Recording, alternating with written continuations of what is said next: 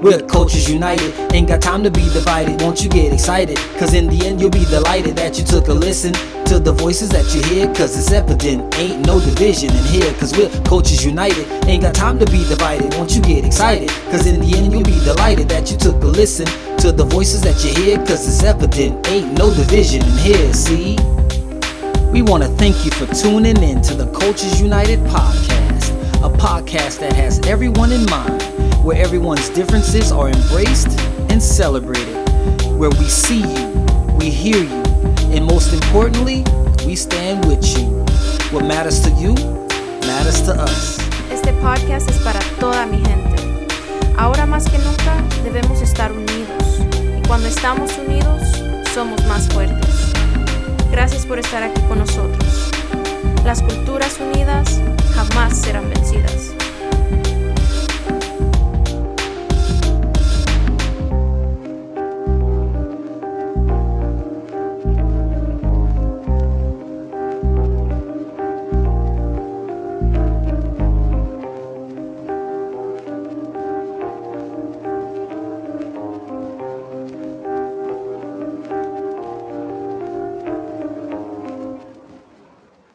Hey, what's up, everybody? Welcome back to the Cultures United podcast. Tonight's episode is uh, the culture of empathy, uh, taking a closer look at Colombia and Palestine, uh, recent uh, activity that's been going on in those countries. We're gonna we have some amazing guests tonight. As always, Mr. B, Yo, yo, what's good, family? Gemma, Happy to be here as always. And we also have Kayla Hi everybody. and Amr. Hello. And um, yeah, like tonight's episode, the culture of empathy, as the definition of empathy, the ability to understand and share the feelings of another. Um, and you know, that's um, that's something that you know we can all of us use a little bit of in our lives, you know, and that's exactly what we're be, we're gonna be looking at uh, what's happening in these two countries, and you know, empathizing with our brothers and sisters from Colombia and Palestine. Before we start, uh, I wanted to uh, introduce Kayla. Um, has a beautiful piece she would like to share. It's an article that she wrote, um, and I think that would be a great way to start us off. Yeah, so this piece, um, it was originally a spoken word poem that I wrote uh, after, as a Jewish American, I went um, to Palestine with the Taglit Birthright Tour about 10 years ago. Um, it's a very problematic program that grants people with Jewish heritage a free trip to Israel to quote unquote rediscover their Jewish identity. Uh, and the program is funded by the Israeli government and encourages Jews to make aliyah, which means um, move to Israel and basically to increase the, the Jewish um, and Israeli population there. And after that trip, I had the privilege of staying with my childhood friend Miriam and her family in their homeland of Palestine. Um, so here's the piece. My body rejected this land, this history, from the moment we stepped off the plane. My cousins had hyped this trip up so much, I half expected to touch down on a warm beach overlooking the Mediterranean, clinking glasses with a triumphant Mazel Tov. Instead, I was suffocated by heavy airport questioning, watching barrels of guns sit on Israeli Defense Force soldiers' waistbands, staring children in the face. Don't worry, young Jewish Americans are not who Israeli soldiers are after, my tour guide tells us, as if that makes it any more just. I am told this land is my birthright. To be Jewish is to be Israeli, my tour guide beams. I am told we are a tribe of refugees, a landless people whom have finally come home. This land that Miriam's family has been harvesting for generations, a land she cannot leave nor enter, not for hospital visits nor college classes.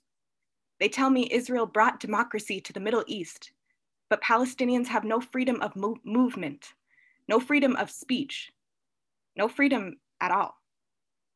Yet I am told I have a birthright. This convoluted Zionist alibi for ethnic cleansing rang in my ear at every Israeli checkpoint, with every one sided history lesson we received, and with every scripture they shoved at us like fast talking real estate agents whispering in the same undertone You belong here. They don't belong here. You belong here. It was as if for every question regarding who this land belongs to, we were reminded, but what about the Holocaust? Nine days later, I am sitting in my friend Miriam's family home in Shufat, East Jerusalem. Her cement apartment complex stands resurrected in the rubble, a resilient rock supporting its people. I hadn't seen her or her family in five years, not since the US Immigration and Customs Enforcement agents showed up in our shared suburbia. I am spinning, reciting how much propaganda we received, how my gut cringed at the irony of every Israeli Defense Force memorial, how uninformed I felt when I tried to challenge their hypocrisy. Miriam's mother, Fatima, nods solemnly. Her brother, Mohammed, shoots up. See, they have Holocaust museums and memorials at every corner, yet we are the victims of a modern day Holocaust. Where are the Palestinian memorials? Where do our tears go? Where are our bodies buried? Mohammed's question lingers like the stunned silence after the car bomb that night, definite and deflating. In the wake of hate crimes, Palestinians held hostage by the occupation and unwarranted jailing, Miriam's uncle sits with his five year old child and prays. He is forced to explain to his child why his brother was killed by Israeli soldiers at the same time my rabbi explains Jews must stay righteously committed to Israel. Israel, my Jewish brothers and sisters, we cannot heal through hurting. We cannot heal building homes on Palestinian bones, breaking backs and promises. The deep rooted history between Palestinians and Jews may be tangled and twisted below the olive trees, distorted with peace settlement lies and colonization realities. Yet some of us are here to stand together against apartheid, against walls, divisions, and identification cards. Let us rewrite history like truth this time. Back in Miriam's living room, Fatima's olive eyes gaze up at me, sparkles of honey and hope. That wall, she trembles, is one wall and two prisons. The Israelis live in fear, and we Palestinians live in fear fear of the other. I pray every time Miriam, Mohammed, and Ibrahim walk outside, and I don't stop until my babies are home but I have hope. One day, peace will be brought upon this land once again. What do your people say? Shalom? Peace? One day, she laments, bowing her head in prayer. Inshallah, God willing, I do the same. Yo, look, yeah, look, look, look, look, look, snap it up, yo, snap it up, man. Listen, listen, just to provide some context for uh, when this episode is being recorded. Today is May 26th, and there has been um, some tumultuous situations going on in Palestine and Israel and Colombia, uh, if you are up on your current events. But that was our sister Kayla who recited that, and I could just visualize, man, okay, see, that's a whole nother episode, whole nother topic, yo. But I captured some of the things you said, man, that speaks to the culture of empathy, right? Like because you know my heart, and my listeners know the heart of me, which is about my um, you know, my scholars, right? Like my youth. And we're talking about empathy, right? And who better to see empathy through the eyes of a youth, right? Like how can we empathize with adults if we can't empathize with the plight of a child?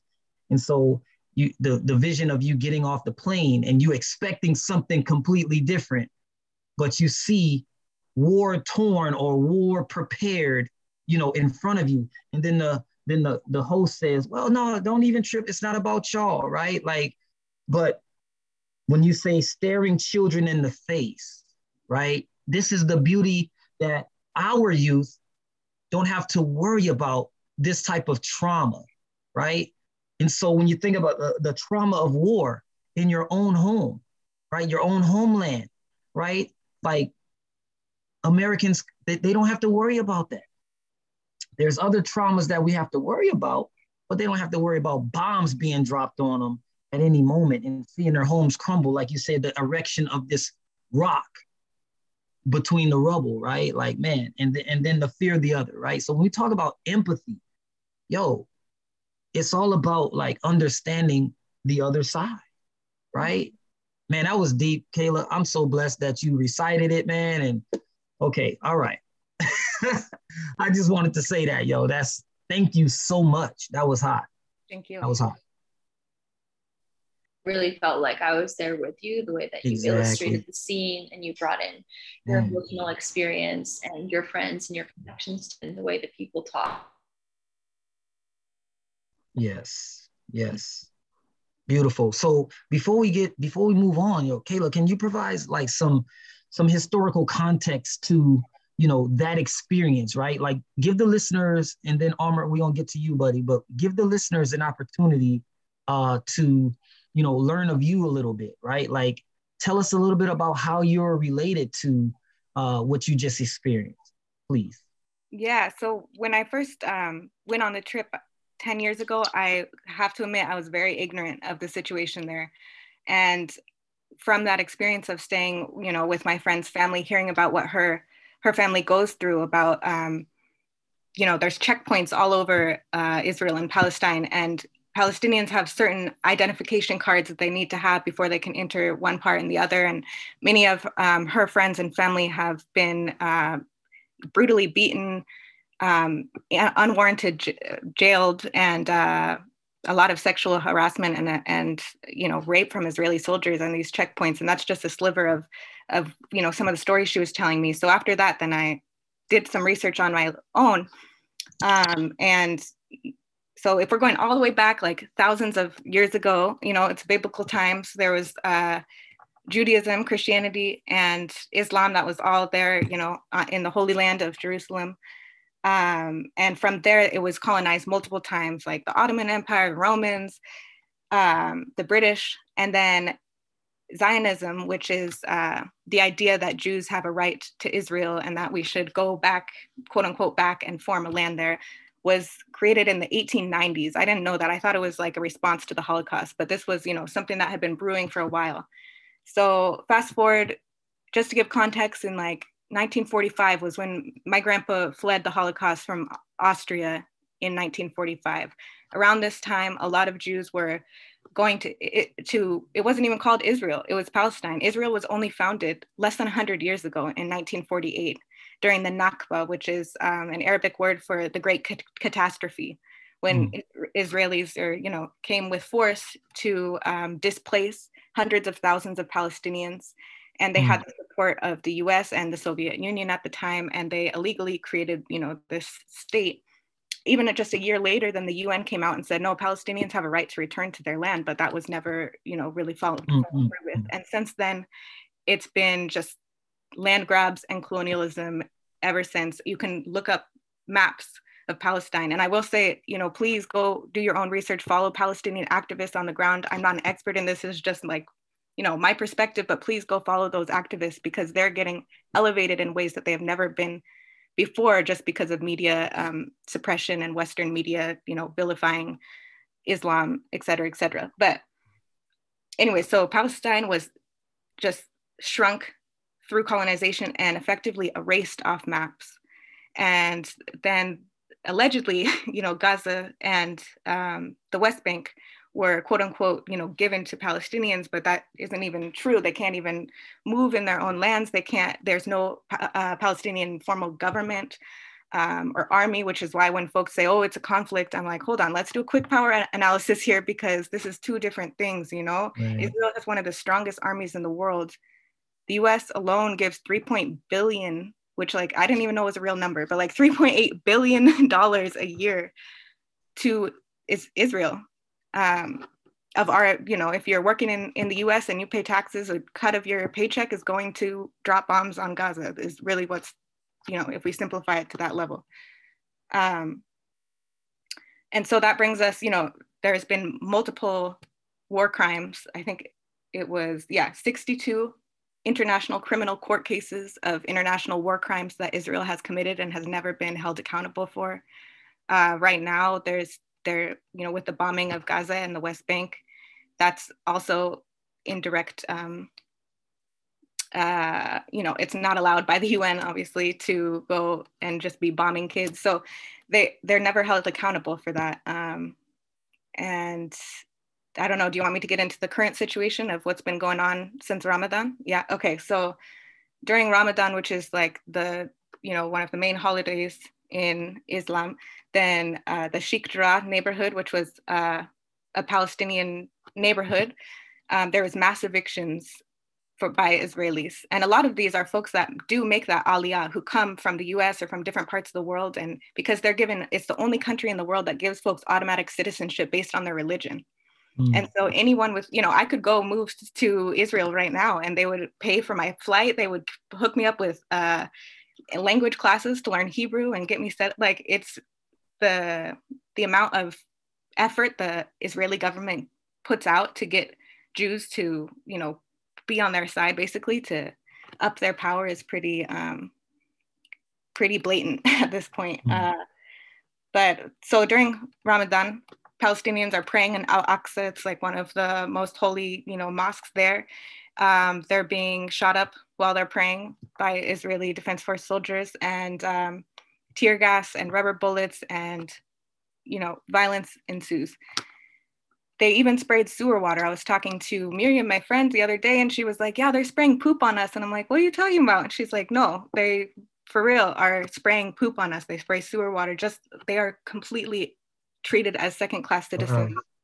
Uh-huh. Um, they eventually came to a, a, ceasefire agreement, but even after they agreed to the ceasefire, then Israel continued to drop bombs on Gaza and the West Bank until that, you know, they said, okay, the ceasefire is going to be on Friday. Yep, we'll keep on bombing until then. So obviously, you know, there's a huge power um, differential, and they even have like a um, I don't know how it works, but like their military is extremely strong, and they have this dome um, that diverts any missiles uh, that are you know headed towards Israel. Then they they don't get through this like inner I don't know what it how it works, but like this dome. So the amount of destruction um, when folks call it a Palest- uh, sorry a conflict or look at both sides, it just really doesn't make sense because uh, Palestine does not have a formal army um, or a formal government, and they deserve basic rights. Obviously, like they've been occupied and oppressed for so long, and the mm world turns another eye because it, when people are critical of Israel, then it's seen as anti-Semitism, which right. just means anti-Jew, basically. But yeah. as a Jewish person, person, I can let you know that that is totally diverts from the whole argument you know like if anything then they're using islamophobia to continue to push this narrative of no israel has to defend it defend itself against um, hamas which is like a militant group that formed a lot of folks in the western media call it a quote unquote terrorist group because they're acting they're the only people that are acting in defense of palestinians and some right. of their things you know they put out some extreme issues but they're they're the only ones you know the whole world watches and turns another eye because they don't want to be anti-semitic so uh and you know there's been peaceful militant groups before and if you look even past history the black panthers were called a ter- uh, terrorist group here yeah, be yeah, careful yeah. who you're you know tr- trusting when, when you're putting names on on different groups of folks so those are some ways that the conversation is diverted but i encourage folks to do research and to really um, make sure what media you're consuming and how accurate it is because people kind of just push it away as oh this is just a really complicated um, conflict that's based in religion and it's not judaism my faith is u- being used to oppress people when one of our main tenets is tikkun olam which means to repair the world like mm. our religion is not about bombing people and settler colonialism but it's being weaponized in that way yeah man Kayla, thank you again, right? Because you know when you when you really think about everything that you just mentioned, and then surmising it with, you know, how religion is being weaponized, right? Like when you think about Christianity, right? And this is not a, a episode about you know bashing religions or anything, but you think about the use of it and how it's designed, you know, by individuals who desire power to totally neglect what its truth is designed to do, right? Like you said, peace to the world, right? To bring healing, to bring empathy, right? To bring understanding. It's being, you know, twisted. And that whole anti-Semitism thing, right? Like, you know, people who have the means and the, the power to say something are ensnared by fear because they don't want to be, you know, they don't want to speak out of turn or they don't want to say anything against it or they don't want to be considered, you know, having these uh, terroristic kind of views in support of. You know, and it's just like, man, and that's what's the beautiful thing about Cultures United, because you know, here's a platform for us just to have a conversation. That's all it is, just a conversation. And I love what you say. Go do your own research. Don't take it out of my mouth, right? Because I'm just a woman, just like everybody else. But go do it on your own, and then support, you know, or not, right? It's a choice. But um, I appreciate that, Kayla. Thank you so much. Um, so uh, we're definitely going to come back. Uh, but Gemma, do you want to give Amr a chance to? Um, yeah, let's give Amr a chance to say a few things about himself and um, where he lies in that. Perfect. Um, hello, everyone. My name is Amr. Um, pretty much, I was uh, born in Palestine. Um, unfortunately, due to uh, the mass, uh, pretty much war and violence that was. Uh, so I was born in Nablus, uh, Nablus, Palestine, which is relatively uh, north of of Palestine. Um, and due to the violence and um, pretty much mass uh, mass displacement, uh, I wasn't able to live there. Um, my family uh, traveled to or fled to um, Kuwait, and uh, from there we've been we've been uh, settling um, in the Middle East. Uh, with that said, I still do have family uh, living in Palestine, uh, mostly in Nablus as well as um, uh, in in uh, some some in Gaza in the Gaza Strip. Mm. And ju- just to give context, in the Gaza Strip, uh, as you can see um, in the map, that the Gaza Strip is pretty much blocked uh, through all borders. Uh, uh, blocked from Israel as well as Egypt. Um, so pretty much they have uh, no room for them to um, pretty much go anywhere. Um, also, the Gaza Strip uh, has checkpoints within within Gaza, so pretty much the the lack of movement uh, for Palestinians in Gaza in Gaza is very very prominent. Um, When you Yeah. when you say when you say checkpoints, what like what kind of check checkpoints? Um, so so uh, ju- yeah. So thank you for that question. Um, most of these checkpoints, uh, no, all of these checkpoints are uh, controlled by Israel, and Israel has has uh, technically the right to uh, strip anyone, arrest anyone at any time. Uh, especially in these checkpoints, they um, they they um, keep these Palestinians, for example, uh, staying and holding them for hours, you know, just for the sake of doing so. Um, they could they could just they could simply take any of your bags and say, "Yup, you can't take this, you can't take that," um, or they'll just simply not even let you um, walk walk past that walk past the checkpoint, just simply because they are able to do so. Um, uh, all all of all of the water system uh, in the Gaza Strip is controlled by Israel, and so um, around uh, most most of the uh, most of the Palestinians in the Gaza Strip don't have access to uh, clean water. Um, the electricity system as well is controlled by Israel.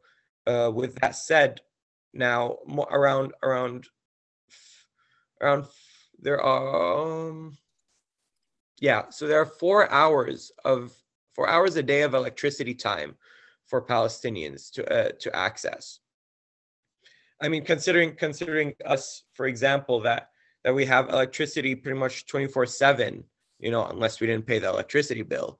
Um you know we don't that's not even a, th- thing to think about. You know having ha- having electricity at all times has never been a question at least in my part. For them unfortunately i mean it's at maximum at max four hours of, of electricity. Um the unfortunate also the children in gaza uh the unicef just released a um statistic uh stating um, 30% of Palestinian children living in Gaza don't make it to the age of five. To the age of five. Uh, we're, we're, we're, I'm like, oh man, I wish, I, I hope I could reach 30 right now, you know? Right. And it's, it's crazy. It's crazy to think, it's crazy to think that way. Um, throughout the past month and a half, uh, during the holiest month of Ramadan, Israel has been shooting down buildings and buildings and buildings. Now more than more than 15 families just totally wiped. Totally wiped. 15 uh, more than 60 children dead. Mhm. And just for the fact that just for the fact that this is that Israel has been ever since the start of this whole occupation, they've been trying to displace, um, colonize Palestine. and and I just want to like this is where I'm gonna come in. Uh, I, I'm I'm a Colombian uh, citizen. I was born in Colombia, and um, I, I saw I saw it on the news. Like when I was in Colombia, I remember seeing things on the news, even as young as I was, and ever since I can remember, there's been constant, constant, constant, like like just warlike uh warlike um environment between um palestine and israel and then that's that's never gone away. And uh it kind of like go it kind of like dies down for and then it comes back. And then what's the next trigger? What's the next trigger? And just recently I, I i was more aware because now i'm an adult i i'm, I'm i choose to educate myself i i I, choose to do extended research. I don't depend on what the media feeds me. I actually do my own research. And what I've seen is that, like, you know, uh, Israel just waits is opportunistic. They they they're opportunistic. They wait for like the this those chances to like hammer down on Palestinian people and and like to me it's just so unfair. Like that we have this power um, that's obviously like controlling, trying to be in control of that area, controlling the Palestinian people, like having the, all these checkpoints. And for what I hear, just recently, that's how it all got instigated. Where like this this uh, Israeli uh, military people were like just disrespectful uh, to Palestinians during their um, during the holy month and like just like you know like it's just constant oppression constant oppression man. And like just recently they they announced it on the news. I like if you watch the american news they come and say like oh finally you know they came to a peace agreement and like all these things. But the first thing that this um, prime minister Yeah. he comes out and he's like yeah, you know, we have an agreement, but if they break it, we're going hard on them. And I'm like, what? Like this guy, he's like, what kind of peace agreement is this? Like you like the first thing you gotta say is like if they if they do something, you're gonna come and hammer them. Like that's ridiculous. One of all, because because Israeli the Israeli military has just so much power and so much support through all this throughout all this year. They've been with the help of like, of course, you know, being allied to Britain and being allied to United States. So of course, people tend to see them as the good ones, as the oppressed ones, but really they're so opportunistic that they're taking any chance they can get to keep hammering down on Palestinian people. And I, I, I call that BS, man. I, I, I straight up call that BS. Like we have a, a, a government, and I'm not saying this is the Israeli people. I'm saying the Israeli government, the Israeli government is the ones that are being opportunistic, the ones that are coming and you know like taking any chances they can get to look like the good people and then hammer down on the palestinian people. And then it, it's just so like it's so sad to me that like here it is. This is another this is another derek chauvin standing on uh, george floyd's um, chest pretty much you know and, and the rest of the world is just watching you know? The rest of the world is just watching this happen. And it, it just saddens me. It really saddens me And let me, uh, Seabass, I appreciate that, man. And Amr, I appreciate you uh, for providing your perspective uh, from the youth uh, component because you know you you spoke to how just the necessities of life, right, and then the depravity, like being deprived of the basic system of electricity, right, and then clean water. And you say the statistic, man, that breaks my heart because I love the youth, I love babies, and I love the kids, right? And you think about like just that alone, not living until you're five years old, you know, like we talk about the culture of empathy, and it's a cycle that is going to continue because when you think about the psychology of war, right, like Kayla talked about in her poem, in her spoken spoken word, where you know the children have to see this every day, right? The weaponized, the weapons, the guns, the trauma. And then so there is there are is Israeli babies that grow up and they see it, they hear it. Their parents speak ill of the Palestinian, you know, individuals. And so what naturally psychology would say, I don't know why I don't like you, but I don't like you. Yeah. I don't know why. You're the same as me. You're a child, you're a youth, you're a teen, whatever, but I'm not supposed to like you. And for what? Right? That's like when you think about the American history and the plight of the Black American, right? Like people hate Black Americans or people hate it in this time frame because of propaganda, right? And so again, keeping it centered on why we do the work we do at Cultures United is for these conversations. And so I want to I want to say this to any um, Israelite that might be listening to this podcast. Give us your perspective, right? Give us your understanding of what's going on there, because you know this is we we we see one side from the heart of the individuals that are dealing with it, and so we want to hear your heart too, like the reasoning why. So once we once we understand that, because like Sebastian read at the top, empathy is understanding the Mm-hmm. disposition of somebody else, seeing yourself there, right? Now, once I see your plight, I better understand it, and I'm more likely to support you as opposed to, in the analogy used, keep my knee on your neck. You know what I'm saying? So Amr, thank you for uh, speaking your heart, man, and providing perspective, yo, because that tears me down. Like these babies don't have clean water, right? Yeah. The Yeah. the trauma, you know what I'm saying? Right, Go ahead. right. Man, Yeah, and it is so much deeper than um, than just religion or than just Palestinians and Israelis or Colombians or anybody. It's really just human being.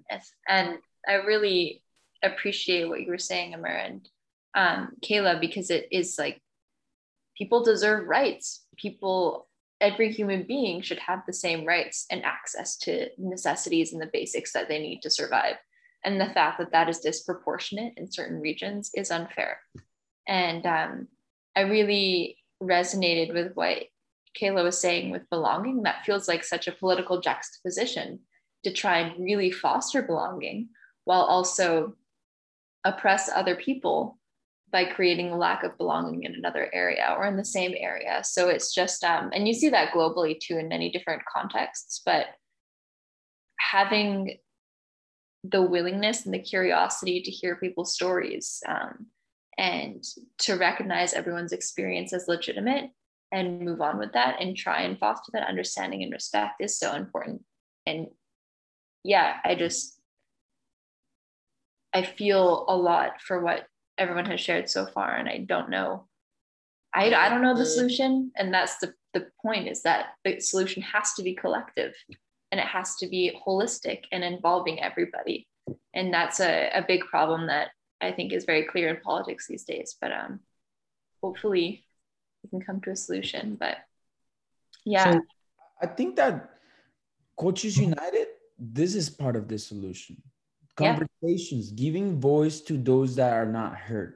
Because right now, as of right now, like our media are, like up until the up until now, like news networks have only shown us what they want us to see. And then social media comes around and they do the same thing. They uh they uh they don't let they censor in, in, information that's that's real that's being kept from us. Uh, as a boy from colombia i grew up watching the news. I was interested. It caught my attention what was going on in israel and in palestine. And it always made it seem like the israeli people were the good and palestine people were the bad. And and it, that's how it always went. That's how they that's how they made it seem.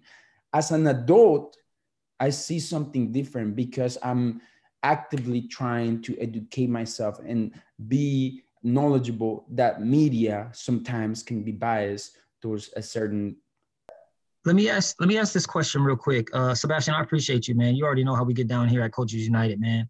Um, what matters to you matters to us. And so uh, kayla sister um, because I, I, just want to know you have a it seems to me and, and maybe i misunderstood initially what you said about yourself uh, but your juxtaposition between so so are, are you of Jewish faith and you have like your best friend is Palestinian? Can you tell make me understand how that intersection uh, creates you, please? Yes, of course. Um, so my dad is Jewish. Um, like I mentioned, you know, my grandpa fled from the Holocaust, came to the States.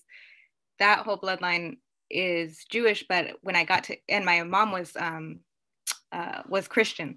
And so in the like rabbinical, according to rabbis in Israel, then I'm not officially Jewish because it, it seems to me kind of like the one drop rule. like they're like, mm. no, um, it has to come from the mother's bloodline. So in mm. their eyes, I'm not considered Jewish, but I'm considered Jewish enough f- to get a free trip to Israel to try and like get support from them, you know? Yeah, so, yeah, yeah. Um, but culturally, I identify as Jewish. I, I don't, you know, um, I don't belong to a synagogue. I don't, you know, celebrate the religion like like that, but I I do celebrate the high holidays with my family, and I do mm-hmm. consider it part of my identity, of course. Okay. Mm-hmm. Um, and I grew up here in the states with uh, with Miriam, who is 100% Palestinian, and her family was deeply impacted by the Nakba and completely displaced um, and so you know we just kept in touch even after her uh, after her family got deported when we were in high school we kept in touch and um, are still so, very close today.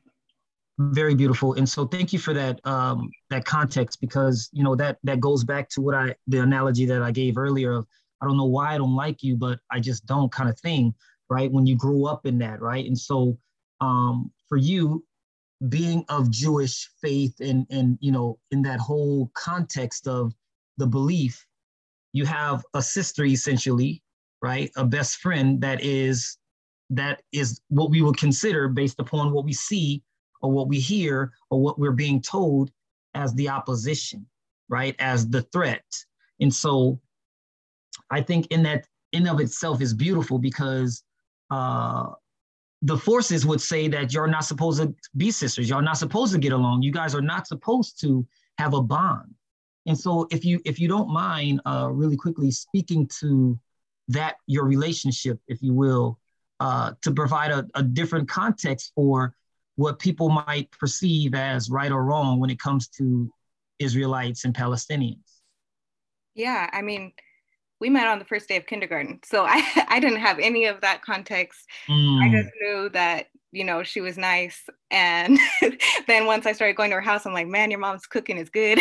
and we just, you know, like we we just bonded over the years. And I will say, I think um, I always joke with my dad, I'm like, man, you're really Jewish because you were too cheap to send me to synagogue and to like, you know, to the, all of the um, Sunday schools and luckily now I can look back and say, you know, I wasn't indoctrinated. That was a blessing, yeah. Because a yeah. lot of Jewish Americans, you know, almost everyone that I was on that birthright trip with had been fed that hate, that hate that you're talking about from yeah. you know, from jump. And so when they were there, they were like, oh, let's just nuke them and saying crazy, st- you know, oh, the uh, Arabs don't want peace, we want peace, and so let's just nuke them. Crazy stuff because they have just been indoctrinated like that. So I will say, you know, it was a blessing that I was um, you know able to think critically and to give myself like that freedom of thought and to be able to just build connections with people based on who they are and not you know where they yeah the true humanity of it thank you kayla amr can can you as a as a youth right well not necessarily youth as a young man can you speak to that same sentiment that we just spoke with about kayla uh, from your perspective of growing up Palestinian? Um, j- just uh, just to add more context, so I was in school most of my life in Kuwait, and um, we were always taught from from day one that Israel is most definitely the wrong the wrong side. Um, Mm. we, we we we were never. It was never a second thought that Israel was right. It was always the fact that Israel is wrong. You know, you have pretty much pretty much in in a certain way, you don't have another option of saying that you're with Israel because uh, uh, because I mean I mean since since Kuwait has been of course have has has seen what was happening and um has seen what was happening in Palestine and um have have tr- have tried to aid Palestine in so- in certain situations. They they they as a matter of fact pretty much uh, made it a policy in schools for us to be taught that you know Israel is always the enemy don't ever think that you know don't ever let anybody else try to brainwash you in a certain way um but but this this comes when we talk about the state so the Mm. israeli state Mm. you know we were we were never taught that for example an israeli person you know can be bad Yeah. We were never taught that way. Mhm. um and especially and especially when people bring up the the the fact that it's a religious problem. Decades and decades ago before the occupation of israel jews Palest- uh, christians and muslims lived peacefully together. As as kayla said why would it be called the holy land? Why would it be called the holy land? Because because because you know the three main religions of this world agreed that this land is is is a religious landmark is a religious landmark so um so again we were never taught that for example um that that, that jews you know are the problem you know because at the end of the and in the holy quran which is which is the book similar as for example to the torah or to the uh, bible Mhm. uh, we are taught that uh, the Jews are actually our cousins, you know, is that they should all be treated the same way. You know, they shouldn't be treated uh, less nor highly, the same as we treat everybody else. So, so we, of course, of course, that we were never taught that, hey, you know, the Israeli people are the problem, nor, for example, the the Jewish uh, the Jewish people are the problem. Of course, of course, there there comes to a point where yes, there are far right Israeli people, you know, who support Israel and support Zionism. Of course, these people are the problem. Yeah, most definitely, these people are the problem. But but for the people, of course, who want peace, you know, who are open minded, who who are Mm. trying to see a different perspective, these people cannot, you know, these people are with us if if you if you see it i mean you know when it when it comes down to what we're trying to solve or what we're trying to seek after Mm. they are with us Mhm. Yeah. I love the way that you put that. I think really emphasizing that it's not the people that are issues. No one's born enemies. We're all born right as people, but people can grow into ideologies, beliefs, and values, and that's kind of how you develop your stance in the world. And and again, it's like the context that you're raised in, and the people that you um, interact with, and who teaches you, and uh, what what the media says around you, and everything. Um, and the the um, aspect of religion too. I think there's often too much emphasis sometimes on how religion affects politics or power dynamics. Right It's not like it's not a Jewish problem or it's not a um, Islamic problem. It's just these are religions that some people follow in those given areas. And um, the fact, like with recent events too during Ramadan, I find really disheartening. I think from what I understand about that period, is it's a month of fasting. So people don't eat at all during the day and they eat before sunrise and after sunset. So right. that all these people who were praying, you know, had no nourishment and were really trying to stay in tune with their body and everything. Um, it seems like a very vulnerable moment. So it's a difficult um, thing to hear about that that opportunity was taken advantage of in some ways. Um, but yeah, I like it's a very very big and complex thing. I wanted to ask too, Emma and Kayla, um, how do you see religion affecting these issues, and do you see that as a potential way to solve them as well? Um, with how Western media uh, pretty much vilifies Islam. Mm-hmm. Um, I mean, I mean, they the Western media really uses Islam as a way to divide people, as mm-hmm. As a way to see that hey, you know, these Muslim Palestinians are the problem, you know. When, as a matter of fact, you know, as a Palestinian, regardless of religion, I'm just trying to get my human rights. Mm-hmm. You know? uh, again, we're um, Kayla stated how many how many uh, UN uh, Israel how many uh, UN resolutions they broke. You know, there's a reason. There's a reason why we're we're fighting for our rights. And when it comes to religion, again, at the end of the day, when someone does their own research, you know, when somebody's when somebody understands the different perspectives of of the um, of this pretty much occupation, it really boils down to that the religion is sincerely not the problem. Mm-hmm. It really, it, it's really not the problem. It's more that a lot of mainstream media uses religion at, uh, as a pathway to problem. You know, mm-hmm. and um, this is this is a major problem and this is how for example anti-semitism is is huge or or uh, islamophobia is very popular as well there's a reason why you know these religions are sometimes criticized massively and mm-hmm. it's and it's because of these media media outlets that really portray a totally different uh, washed perspective that that is is most definitely wrong most mm-hmm. definitely wrong and it's likely most people who have judgments for example about islam don't know what the quran is and don't know what ramadan is. Right. and don't know any any other details just that they have right. a preconceived judgment about what it is. Right and, um, right.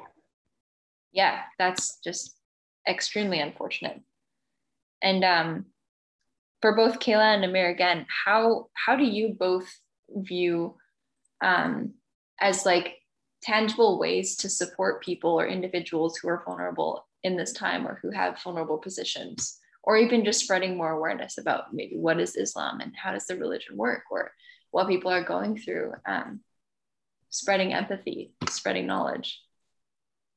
Yeah i definitely think um, especially right now in history spreading awareness in any way that you can to to dispel some of those myths, um, like Amr was talking about, that the media puts out, and they just kind of capitalize on the Islamophobia that's already so prevalent in the states because you know since 9/11 and even before, they uh-huh. just you know use that to fuel the fire, and so even just really um, what would be seen as as subtle in in headlines, it'll be like an Israeli child was massacred by Hamas, and then it will be like 50 Palestinians died Mm-hmm. And it's like, okay, how did they die? Like they just fell over. No, like they were bombed, you know, they were massacred.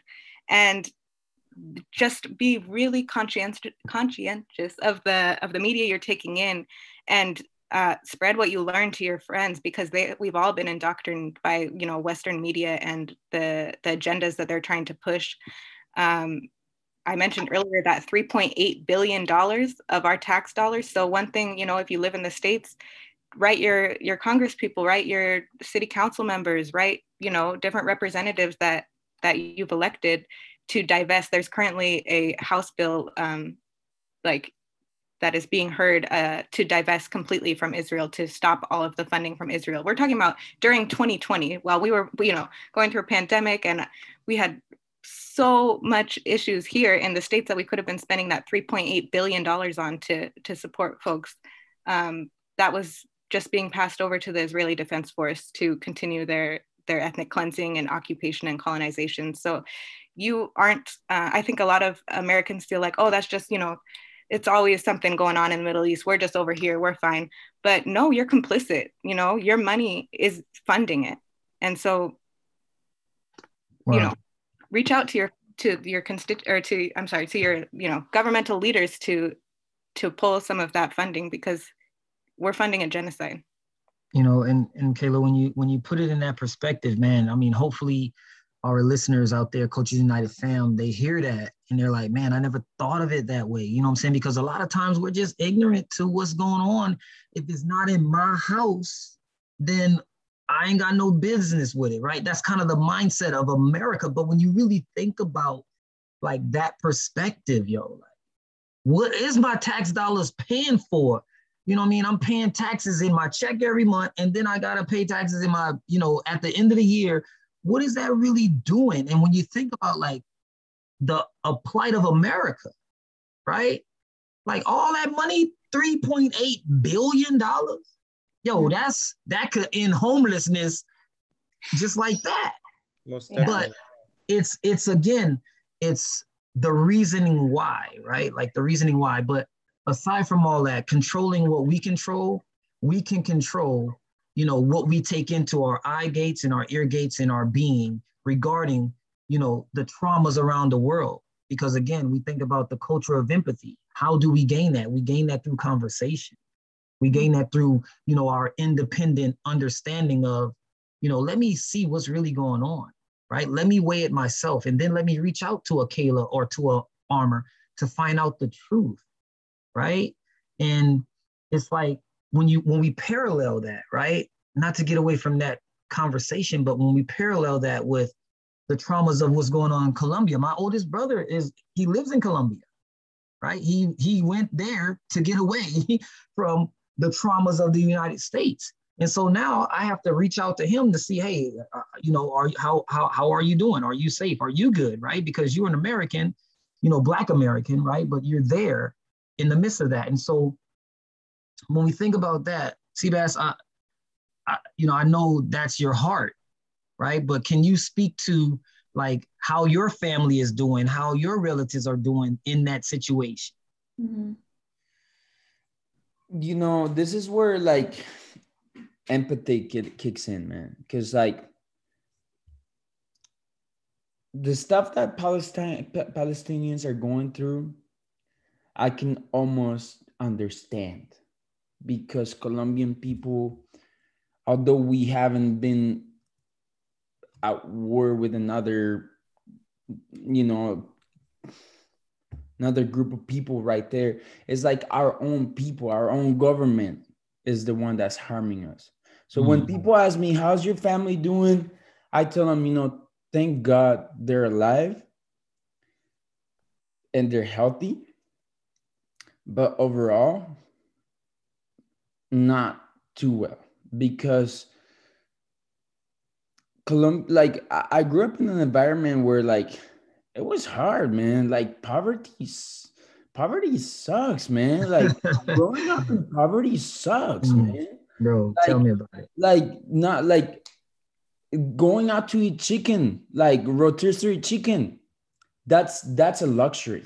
That happens mm. every once in a while, every one, maybe once a month. Like going out to get a slice of pizza, that's a luxury. Maybe yeah. a few times a year. Like you're literally eating rice and beans, not because you want to, but because you have to, back because that's the only thing you can afford. So when yeah. you ask me, how's your family doing? They're alive, but they're not doing well because, man, the poverty that our are, are my people are put through like th- this oppression that they're put through is insane and and and i ask myself where is it coming from where, where why are colombians oppressing on their own people Why is our, our government oppressing on their own people? And Colombia is like one of those countries where the difference between the rich and the poor it's big. It's big. Like they, there's only very few people that have a lot of power, but it's big time, man. And and, and Colombia, like that's why you might like today, May 26th, the past three, four weeks, you might have heard of stuff going on in Colombia and Colombians speaking up because we are all sick and tired. We're all sick and tired of a country that keeps oppressing us. What happens? Where when did it get triggered?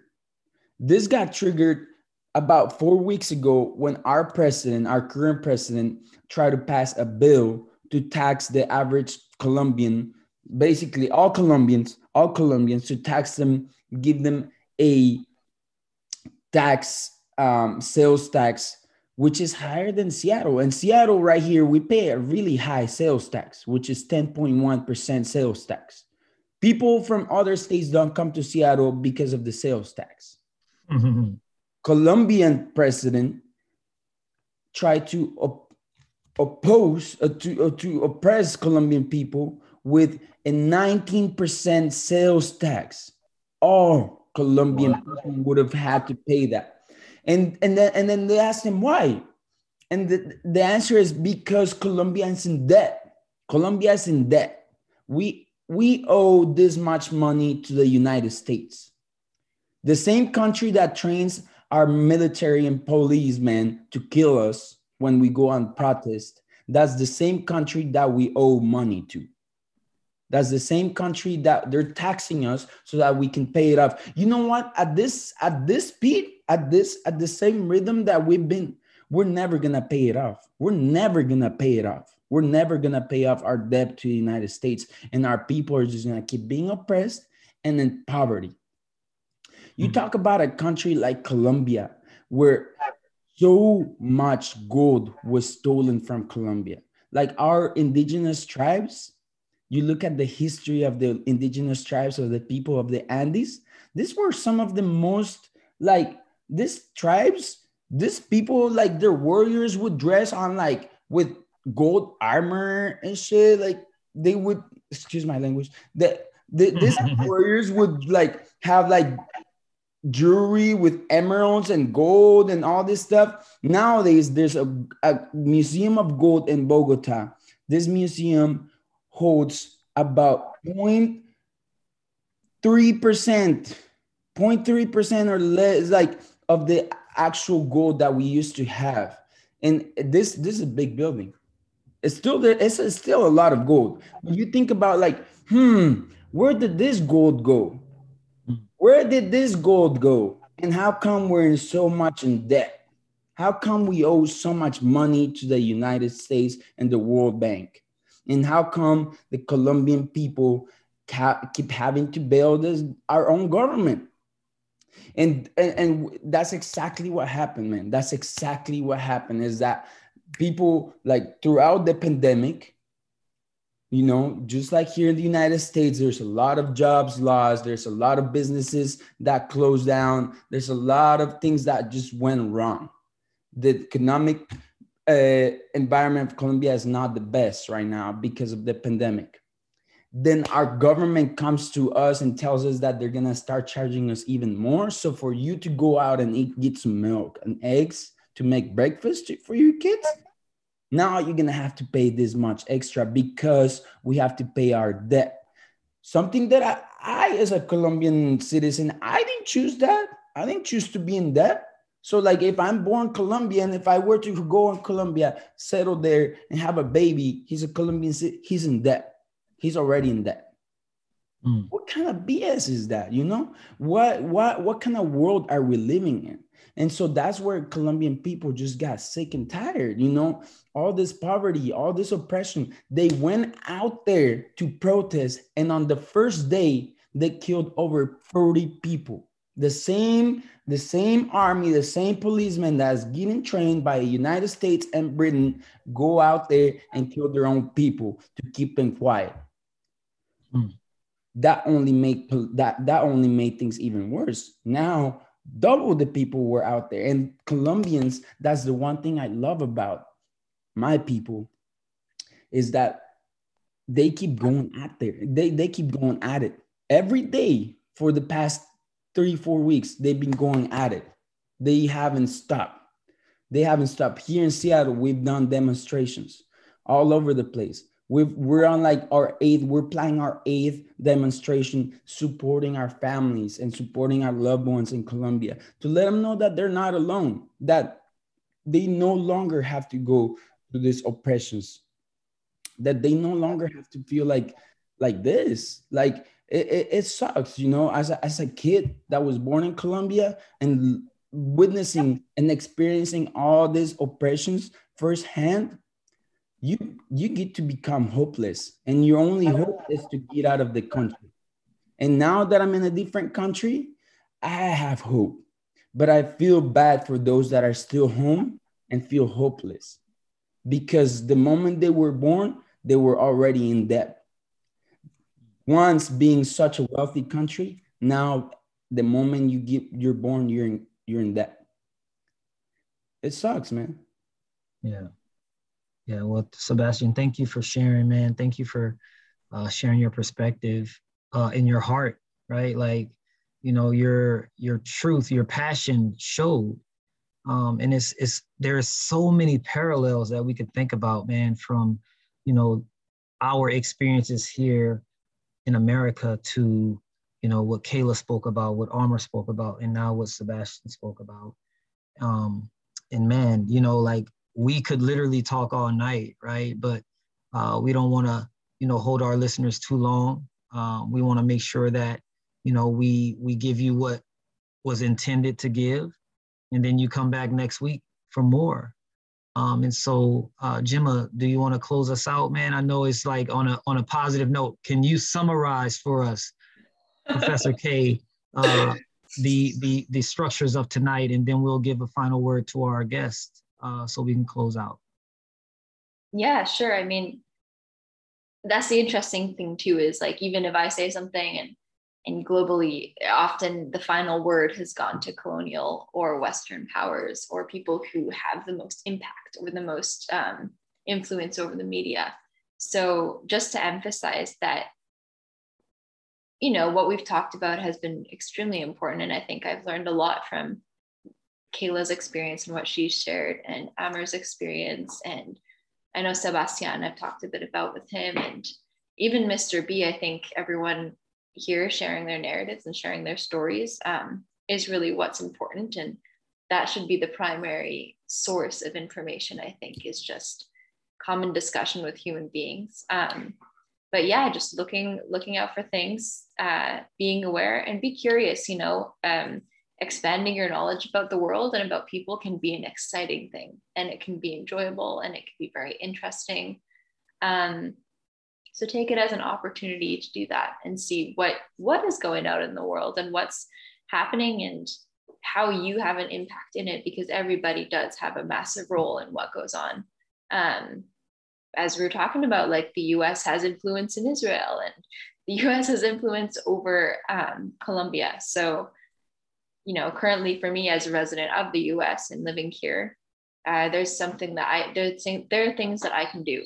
And there's work that I need to do. And there's research that I can look to and I can share and people I can talk to. And any conversation, you never know, um, can change someone's perspective or even spark a curiosity.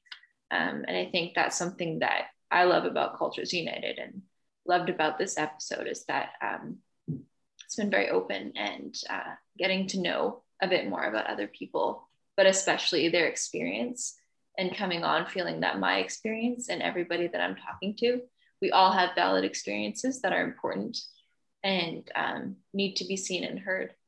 Um, and I'll leave it to Kayla and Amr to, to say any last words that you might want to share.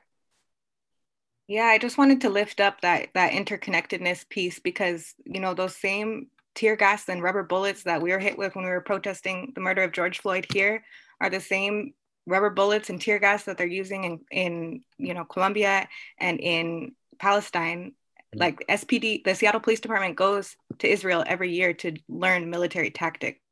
And so even though it feels so far apart, I mean, yeah, I mentioned the taxes, but even beyond money, just the interconnectedness of us as human beings, like we really need to um, to mobilize and recognize the interconnectedness of our struggles and of oppression across the world and and play our part to to you know fight against it so that we can all have basic human rights.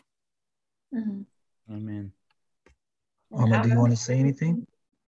Uh, first of all, I'd like to thank uh, you all for for inviting me to this podcast. Really an honor, uh, and thank you uh, for bringing up this, you know, very important uh, topic, of uh, Colombia as well as uh, uh, the Palestinian occupation.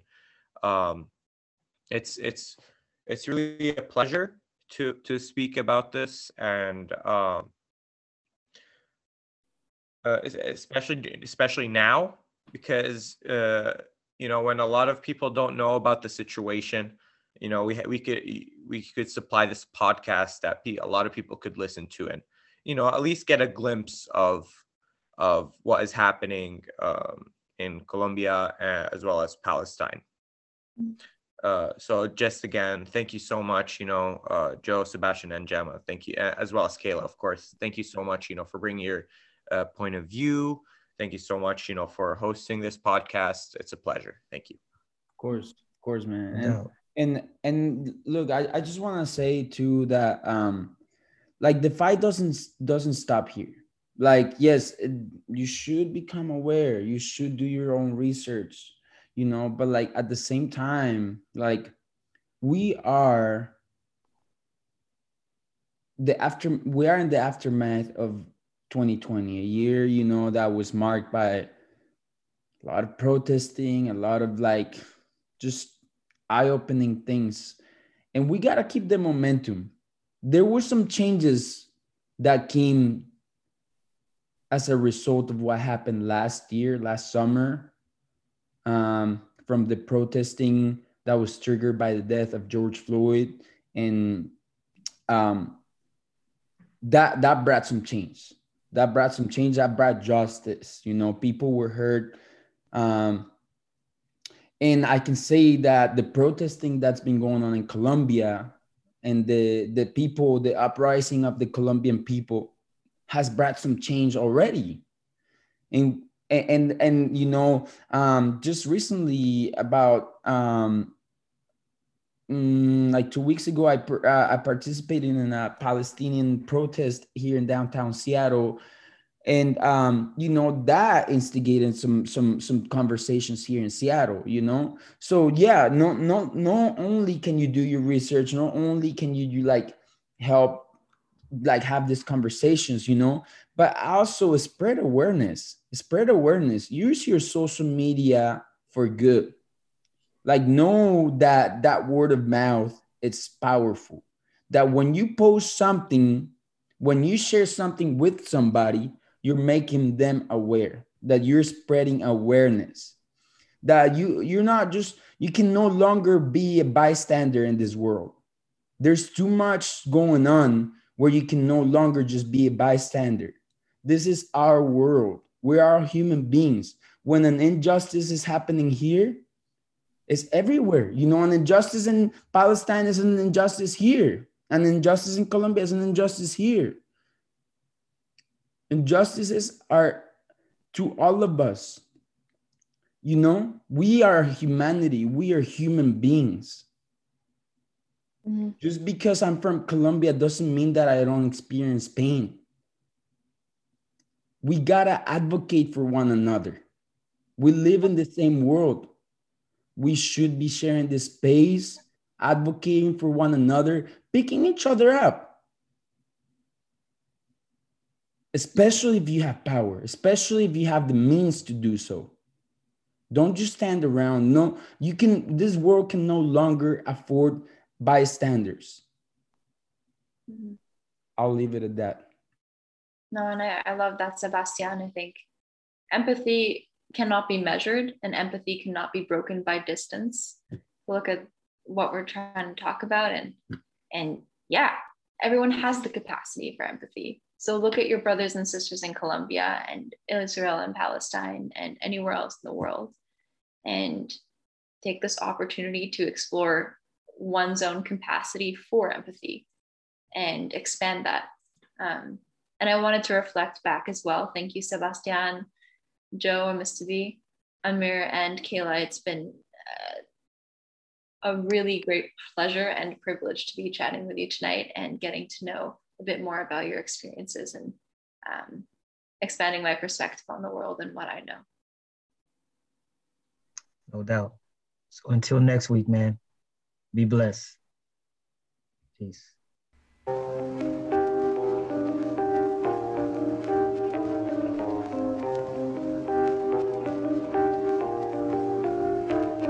We're Cultures United, ain't got time to be divided. Won't you get excited? Cause in the end, you'll be delighted that you took a listen to the voices that you hear. Cause it's evident, ain't no division in here. Cause we're Cultures United, ain't got time to be divided. Won't you get excited? Cause in the end, you'll be delighted that you took a listen to the voices that you hear. Cause it's evident, ain't no division in here. See? We want to thank you for tuning in to the Cultures United podcast, a podcast that has everyone in mind where everyone's differences are embraced and celebrated, where we see you, we hear you, and most importantly, we stand with you.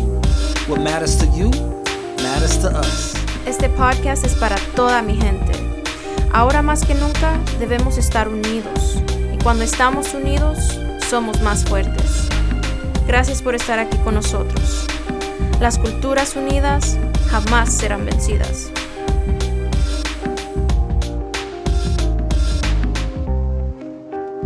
The Cultures United podcast on Spotify, Apple Music, YouTube, and other platforms. Find our website at www.culturesunited.org or reach out to us on Instagram at Cultures United Podcast and Twitter at The Unity Podcast. Send us your questions, comments, or perspective. We want to hear from you.